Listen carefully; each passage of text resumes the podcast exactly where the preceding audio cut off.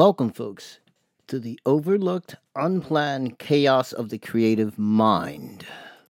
Art is never planned, it's just an emotion that driven from the inside that's being actually put on paper through a lot of experiences that are expressed in many versions and samples of the the chaos that is unplanned.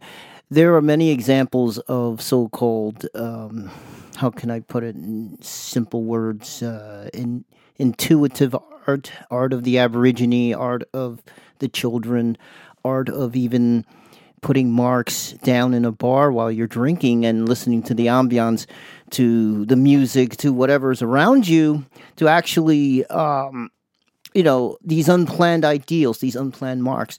It's it's almost looking at a Basquiat painting. His work was very spontaneous, very lewd, very remarkably fresh, but unstoppable. And also, he had a, an expression that was unique to his own experience that was driven by, you know, whatever was around him. That was, you know, he was a very example of what children would draw, but in a more sophisticated manner, as you can see the works like Klee, like Kandinsky, and so on.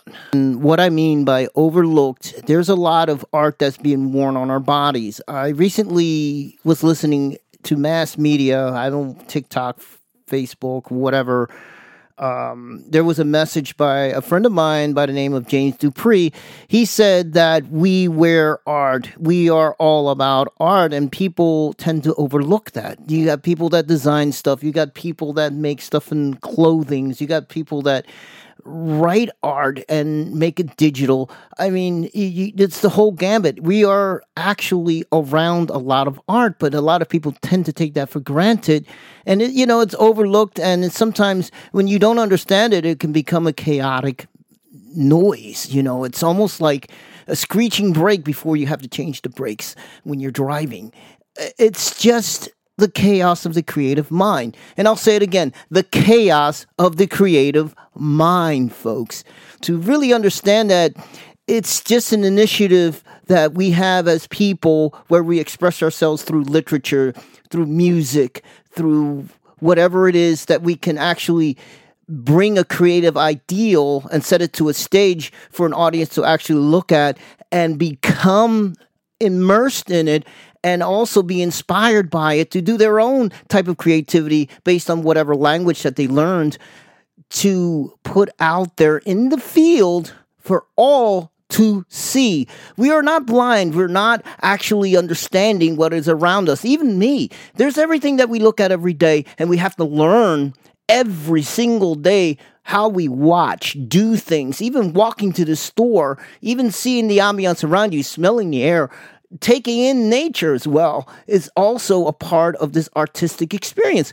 I mean, throughout history, throughout history, you know, those uh, cave paintings in France that were done thousands of years ago and they were recently discovered, I don't know, a few decades ago or even longer. But also, the first experience before there was a handwritten language was the image. The image we got to understand we're it's overlooked, it's unplanned, chaos of the chaotic mind. That is the theme of the show that I'm talking about right now. And that is one of the things that as human beings, everything we do, everything is related to the unlooked unplanned chaos of the chaotic mind. Let's talk about inspiration here. Uh, I got to say something about that. That is a very, very important um, think charge. Think charge. I, I call it. It's more like a. It's a think charge. It's almost putting a power source into an electronic device, but the power source is our eyes, our nose, our lips, our mouths, even our hands, what we touch, what we feel, to actually create impressions of how we feel, of how, what we take in, how we put things together, how we organize these thoughts from, I don't know, heartbreaks, depression, excitement, violence, even. You can go through a whole gambit of emotions to put down marks that reflect what is inside you and yet not understand them when you put them on the canvas, when you put them on the piece of paper, when you put these visual marks that release these inner ids that come and destroy you inside. I mean, as an artist, it's hard to explain. You just do it. You don't think about it. You just make sense of the chaos of the creative mind. You know, it's unplanned. It's a very, it's impromptu. It's almost like um, jazz, for example.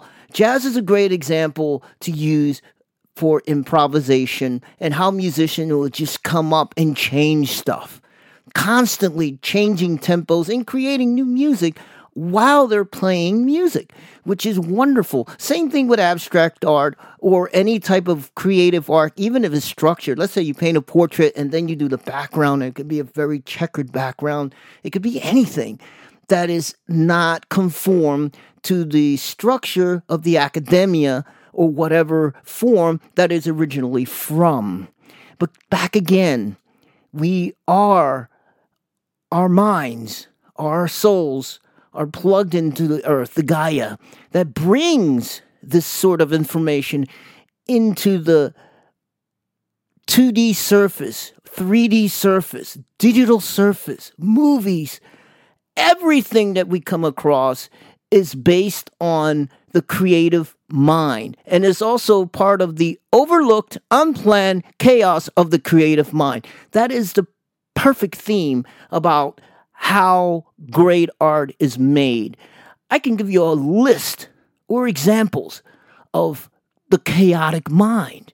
But what's the point? You have to do it. You have to be the chaos. You have to immerse yourself and create that wonderful tune, whatever it is, to express whatever is driven inside to make the to make sense of the human experience. Jimi Hendrix experience oh God, I mean, I love music. I love music. There's always a story in music that is being told. I love art. Same thing. There's always a narrative or or a texture or whatever that's formed out there that touches the soul and it's an identifier as a personality of one's expression or how to relate to expressions that are out there. God, man. I cannot explain what it is to do art. I've been doing art for over 40 years. No, I gotta say 50 years. 50 years I've been doing art. I've been told I'm good at it. So, okay, great, you know, but I don't look at it that way. It's it's always been an impersonal for me. If if the business end of it works, if it doesn't work, such as life. That's something an artist friend of me taught a long time ago, a college friend of mine taught me that word, such as life. So be it. Money will come, money will go. But you have to put in and put out, but you really have to look at the integrity of the work. You just can't put something together and throw it out there. No, there has to be some type of structure, some type of substance within that chaos without without any type of training, without any type of learned skills within that set, you're not going to achieve anything. I've seen, I've literally seen work out there that was soulless, dirty. It, it, it, was, it was just markings. Why? But sometimes people identify to those soulless markings because probably themselves they themselves are soulless. Who knows? I don't. You know, it's the, the artist's just been so diluted right now. Who is going to appreciate something that's highly technical or highly expressive anymore? But then again, the there's the you know there's that saying, the eye of the beholder. Everybody's got a reason for that relation that they have or it's strictly business. People will just buy, buy, buy for property investment purposes. But, you know, when you really look at it, that's all the wrong ideals for a creative mind. You have to suffer, you have to receive You have to do these things in order to create these masterpieces, whatever those things are. Recently, I've been involved in an event where a musician, a really, a very fairly well known musician, and I was really thrown by the music. I was turned on by the music. So I created three paintings within a week. Wow, that was a first because never I have had that type of experience where I had a musician I never heard of before turn my creative cycle on. The drawback of that, it was inspired by possible sales or whatever. Um, the event happened. Uh, the musician was interested, but he fell back. But I managed to sell a piece, and then I sold another piece because of that exhibition. I'm grateful for the promoter who had my ex- work exposed there. But when you look at all the wrong reasons, that's probably one reason that was not cool. But at the same time, it was also rewarding. It paid a bill that I couldn't pay myself, and that is a part of life, so be it. But um, as a creative individual, you just gotta be. You just can't like construct these things. You can design and make work to actually be sellable and marketable and have a consistent market, but after a while, the work would just lose its stamina or its, I don't know, it would just lose its creative nugget, whatever that is. It just, it dies, you know? There's, there's a lot of great artists out there but unfortunately, they tend to design their work around their audiences just to make a living, which is very understandable. But uh, that also destroys the actual notion of creativity. But in the past, that's been done before. Like um, Monet, the, the guy who painted the water lilies, he was a profitable artist. He painted for the clients and everything. He was a very good painter, very successful at it. But he was at a time where Impressionism was new, and very few people did that. That was a movement that was actually in the turn before the turn of the century, around the turn of the century in that area. Um, that was actually being sought after and actually being appreciated. And he can get away with that because he's an actual talent. And then again, we're dealing with a culture, let's say the 20th century is a perfect example how everything changed, um, you know, with the creation of Cubism with Picasso and Braque. But when you when you really look at it, art is a weird thing. It's very subjective. I cannot say that I did these paintings for the wrong reasons. I can do three paintings in four days. Well, I've been painting and drawing for 50 years. I mean, that's not a big deal and I have a strong capacity. So, from what I hear from a lot of people who have seen and been exposed to my work and actually own my work, that is something that I can actually say after five decades.